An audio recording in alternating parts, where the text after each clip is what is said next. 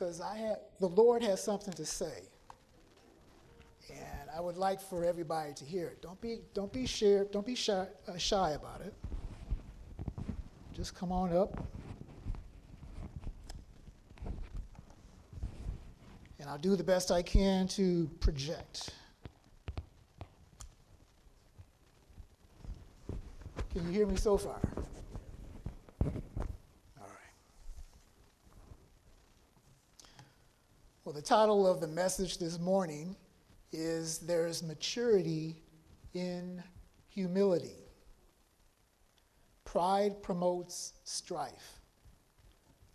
This is taken from James chapter 1, verses 1 through 6.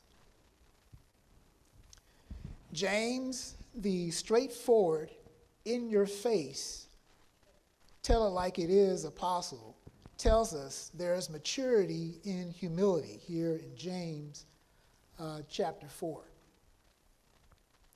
As was mentioned before in the messages I gave on the Epistle of James, James himself was writing to the Jewish believers who had been dispersed, scattered, in chapter 1, verse 1 possibly as a result of Stephen's martyrdom uh, in Acts chapter 7 in the, in the year AD 31 through 34. James himself was possibly, or rather, James himself possibly was a result of Stephen's martyrdom. Or rather, I, I said that wrong. James himself was um, Jewish and was the oldest half brother of Jesus Christ and his brother was Jude, who also wrote the Epistle of Jude. James at first rejected Jesus as Messiah, but later believed. Now that's saying something, if you think about it. James didn't just uh, passively follow his uh, half brother, and he probably thought, man, I just don't believe you. but it took a work of God in his heart. The Lord opened up his eyes to see Jesus for who he really was the Lord God and Savior. It was God who convinced him of his heart, or in his heart, from his heart. James also became one of the pillars of the church, of that church, along with Peter and John. James was also known as James the Just because of his devotion to righteousness. He was martyred in AD 62. According to the first century Jewish historian, uh, Josephus. James was very strong and very direct in his statements on wise living. I like that. Similar to the book of Proverbs, John uh, um, MacArthur noted, James had a practical emphasis stressing not theological knowledge, but godly behavior. James wrote with a passionate desire for his readers to be uncompromisingly obedient to the Word of God. James, in chapters 1, 2, and 3, has already covered topics like our speech, our prejudice, putting our faith into action, and our attitude as we go through the various trials in our life. But the key to grow in all these ways comes in chapter 4.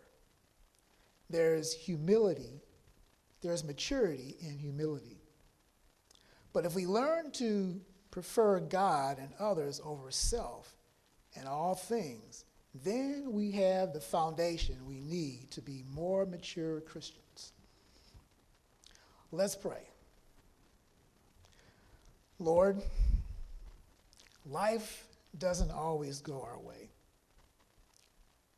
But you promised us in Isaiah chapter uh, 26 and verse 3 that you will keep him in perfect peace whose mind is stayed on you because he trusts in you. Lord, continue to teach us and help us to keep our minds on you.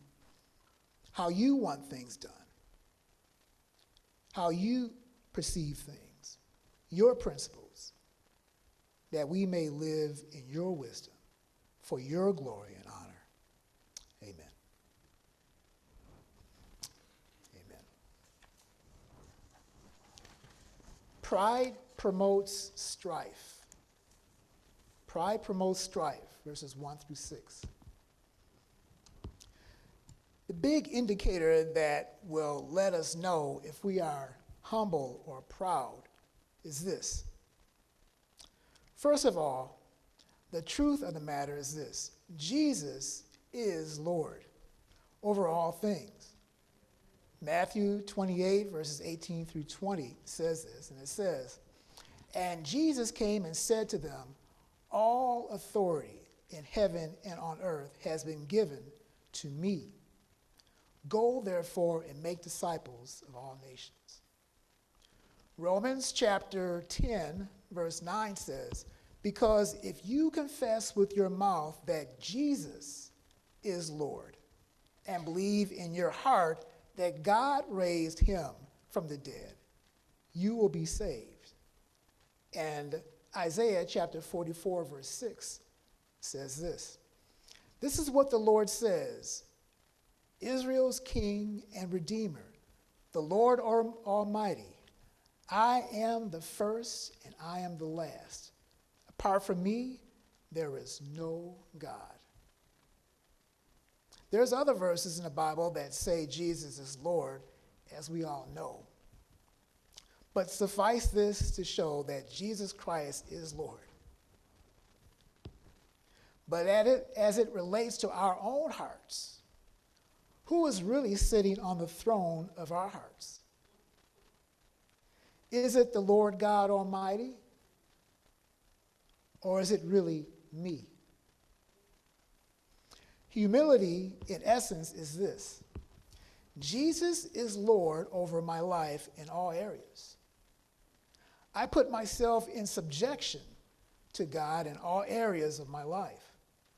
But if I'm proud, I'm on the throne. What I want takes priority over everything else in my life and maybe over your life as well. So, who is on the throne? Is it God or is it really me or you? A big eye opener is this just hear yourself talk. How many times does the word I show up in your conversations? Is everything centered around what you want most of the time? What am I going to do? What do I think it should be? Well, what does God think about the any matter or any subject in my life? What does God want? What does God want me to do? Where does God want me to go? Who's on the throne of your life? Who's on the throne of your heart? Is it really God or is it really you? If God is really on the throne of your life, then you are a humble person. You have self controlled. You tell self to sit down. Your thoughts, your desires.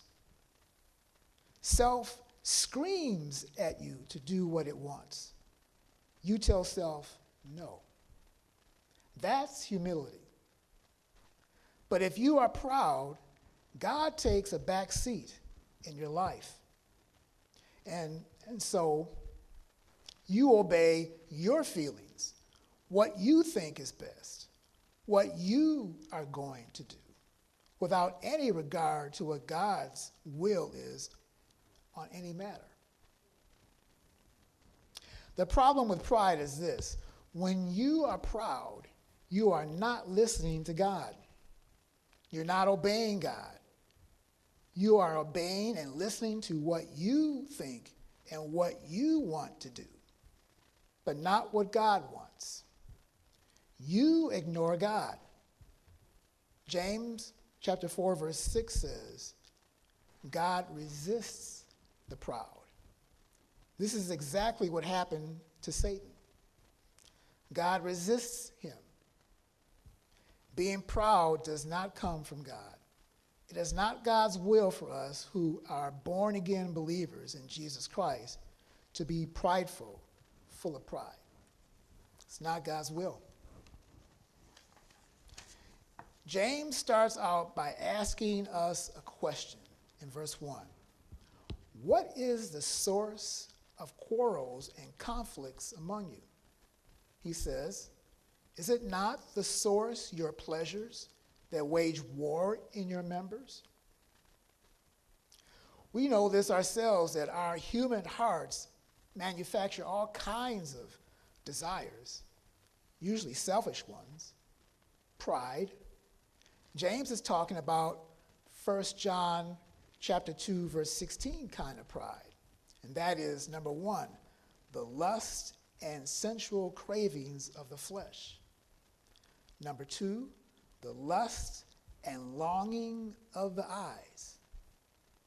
And number 3, the boastful pride of life.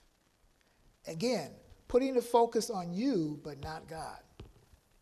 This is to attempt to impress, you know, that is to impress others with your ability and the things that you possess. You may or may not actually have the things or abilities you are trying to impress others about yourself. Exalting yourself over others. You just feel you have to make it known to everybody how important you really are.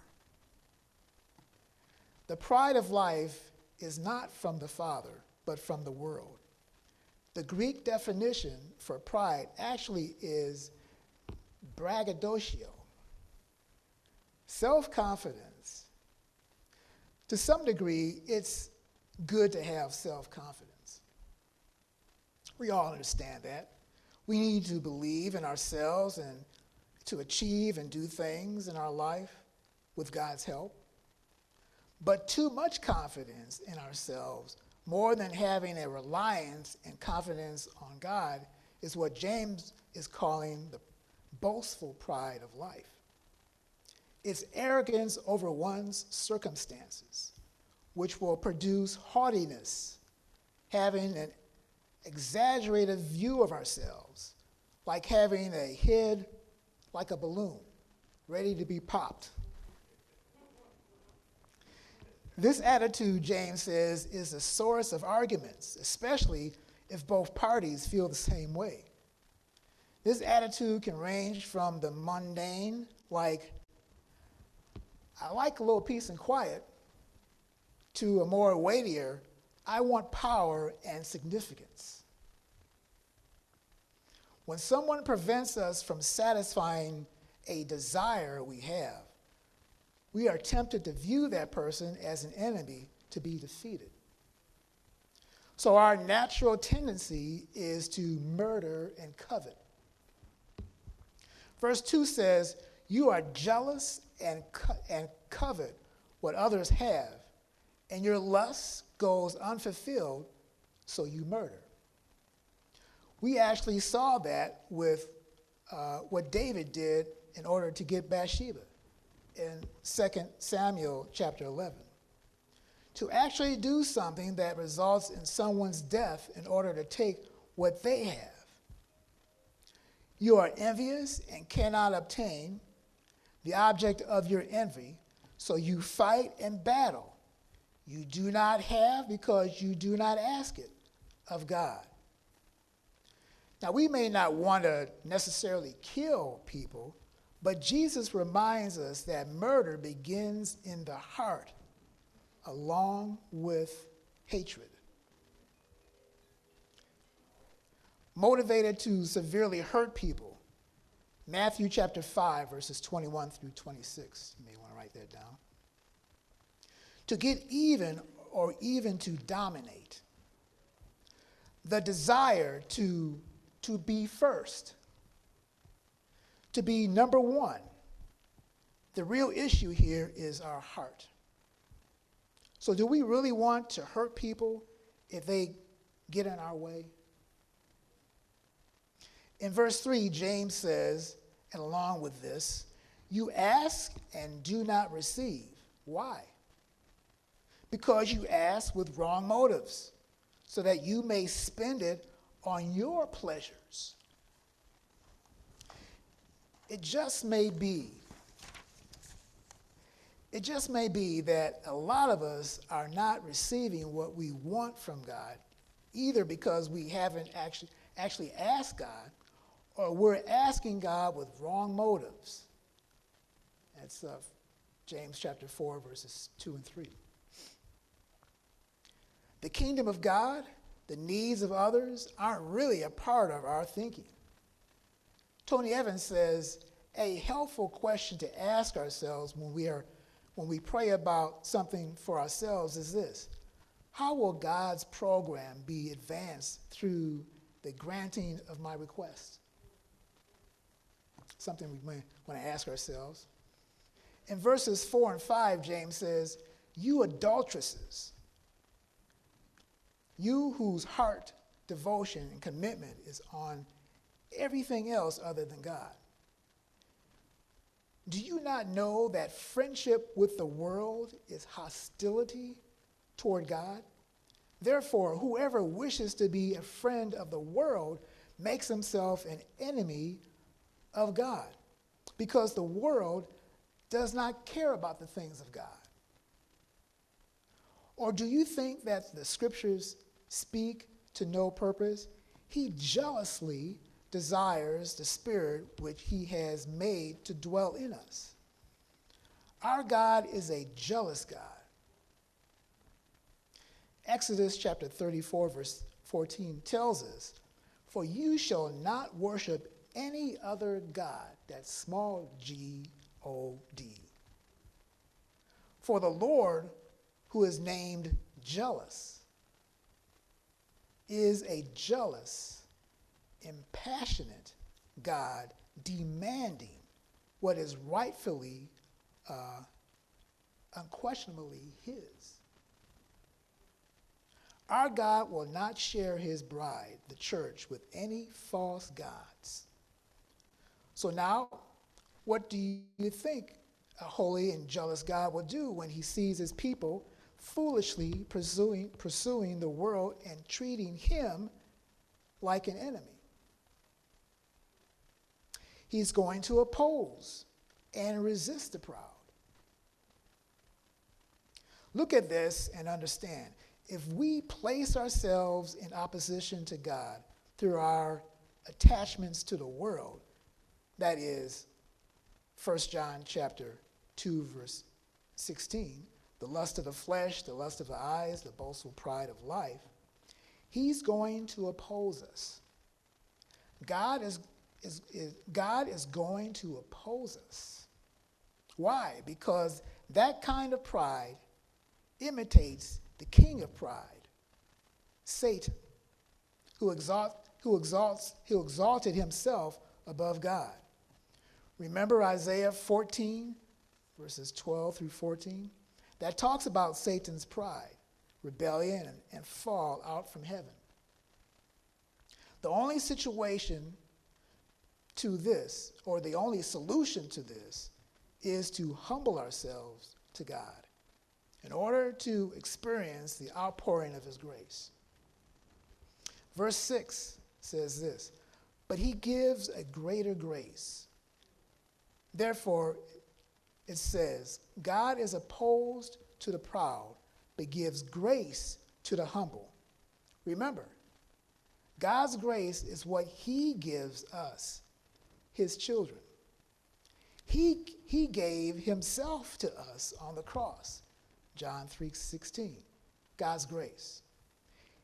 He's gracious. He gives his unmerited, undeserved grace of his power, his giving us the desires and abilities to do the will of God, empowering us through the Holy Spirit. The Bible tells us in John chapter 15, verse 5 For apart from me, you can do nothing. God's grace. God's grace. Praise God for God's grace. Because we can't do it apart from ourselves. God's grace is greater than the power of sin, the flesh, and the world, and Satan. Romans chapter 5, verse 20 says, But the law came to increase and expand the awareness of the trespasses by uh, defining and, and unmasking sin. But where sin increased, God's remarkable gracious gift of grace, his unmerited favor, has surpassed it and increased all the more. The Old Testament quote from Proverbs chapter 3, verse 34, where it says, Though he scoffed at the scoffers and scorns the scorners, yet he gives his grace, his undeserved favor to the humble, those who give up self importance. 1 Peter chapter 5 verse 5 says, Likewise, you younger men of lesser rank and experience, be subject to your elders. Seek their counsel, and all of you clothe yourselves with humility toward one another. Tie on the aprons, tie on the servant's apron, and get to work with serving God by obeying Him and serving others by meeting their needs. For God is opposed to the proud, the disdainful, those who feel that a person is beneath consideration, worthless, and deserving scorn. God opposes those who have that attitude, those who show a lack of respect for certain people. The presumptuous, that's behavior that, that fails to observe the limits of what is permitted or appropriate. And he defeats them. But he gives grace to the humble. These verses reveal to us who obtains God's grace. It is the humble, not the proud. Let's look at a verse that really captures the kind of heart attitude God wants to see in all believers. And that is Isaiah chapter 66, verse 2. And it says, For all these things my hands have made. So all these things came into being by and for me, declares the Lord. But, now listen to this, but to this one I will look graciously to him who is humble and contrite in spirit. The broken in spirit, the contrite, the dejected, those who are smitten, those who feel deep shame over their sin toward God and give up fighting God. They no longer want to do that and, and who reverently trembles at my word and honors my commands. Do you see that? This is the kind of attitude God wants to see in his people, his followers, to tremble at God's word and honor God's commands by having a deep respect for God's word, taking what God says very seriously. That's maturity in humility. Pride promotes strife. James chapter 4, verses 1 through 6. So, this is what I want us to come away with from this message. Pride promotes strife. If you are noticing there's a lot of strife and arguments in your relationships with others, do you see pride rearing its ugly head in these situations? It may just be because you are proud. Be honest with God in prayer. Ask God, Lord, am I proud? Do I have lusts and sensual cravings in my flesh? And I have not sought your counsel on that, Lord? Have I openly lusted with my eyes? Have I indulged in the lust in lust without any restraint, ignoring my conscience in these areas? opening myself to sin, ignoring your promptings not to do that? Is that me? Father, am I a show off? Is my heart motivation to try to impress others with what I have and what I, what I think I know? If this is really you, you can see how this is self exalting. Are you jealous and covet what others have? And or do you just want everything to always go your way? That's pride. Your heart's motivation is to have all the glory, praise, honor, and attention on you, not on God, which is where it should rightfully be, because He's God, and you and I are not. Be honest. This might require you to spend time with God in prayer and meditate in your private closet with God. After you asked all these questions, just sit there and be quiet before the Lord. Just be quiet and listen for God to say something to you. Psalm 46, verse 10 tells us, Be still and know that I'm God. Be patient with God. Allow God to, to do all the talking. Wait on God to talk. It might take a while. I think this is a great way to allow God to deal with pride in our lives by just sitting at the feet of Jesus, not saying anything. Just wait on God to speak. I think it's important to wait on God to say something to us. It might take a long time in silence, or God might decide to say something to you right away.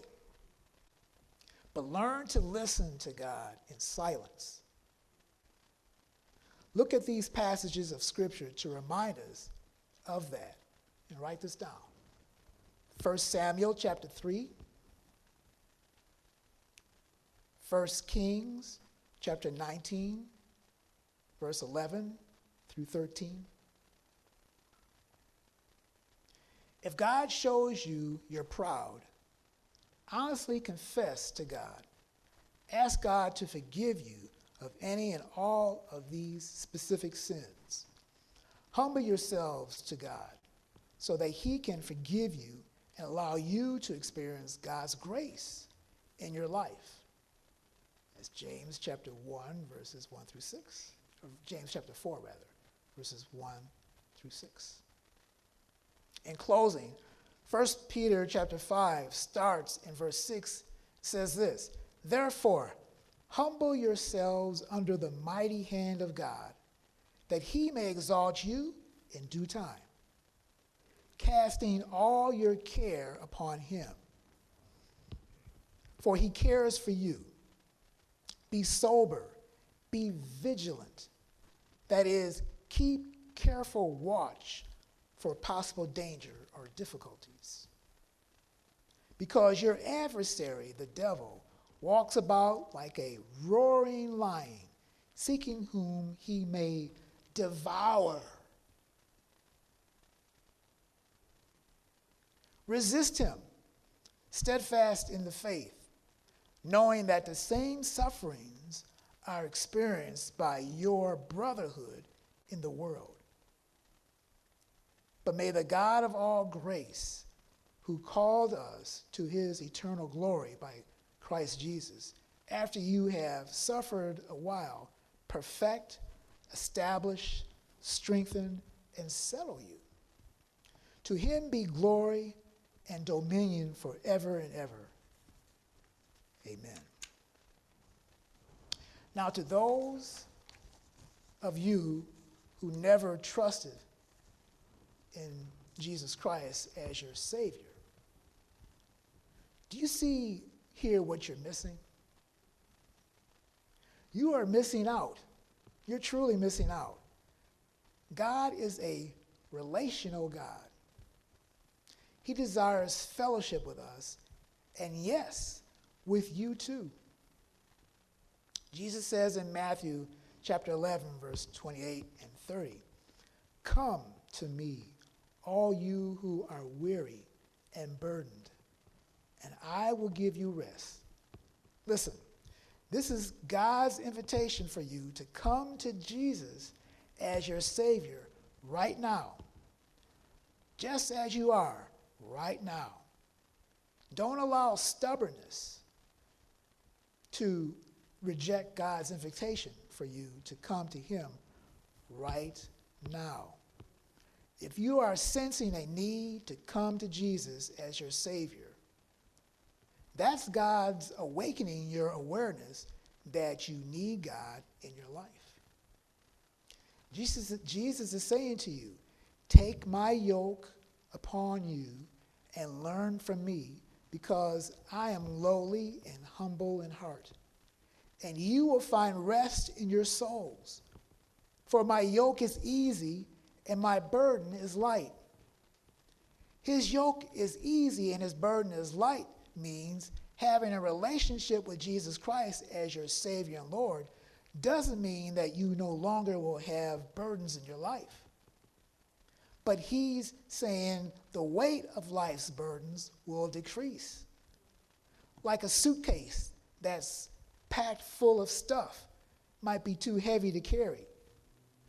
But if the suitcase has wheels on it, your burden will become lighter, even though your circumstances haven't changed. God can put wheels on your burdens so that you can deal with them more easily. Jesus will share life's burdens with you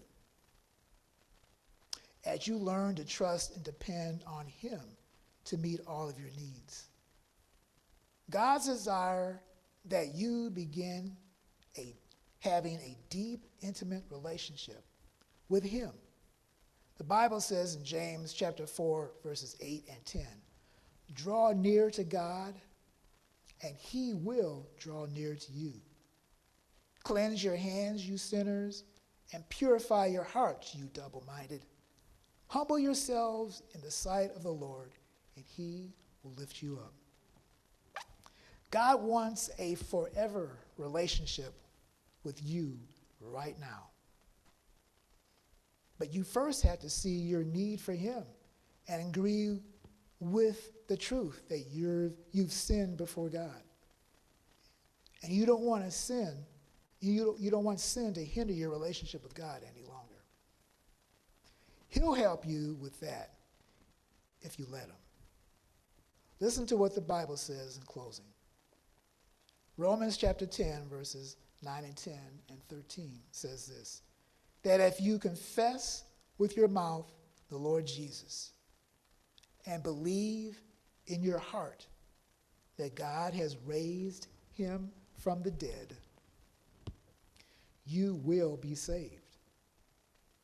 For, for with the heart one believes into righteousness, and with the mouth confession is made until salvation. For whoever calls on the name of the Lord shall be saved. Amen. Thank you.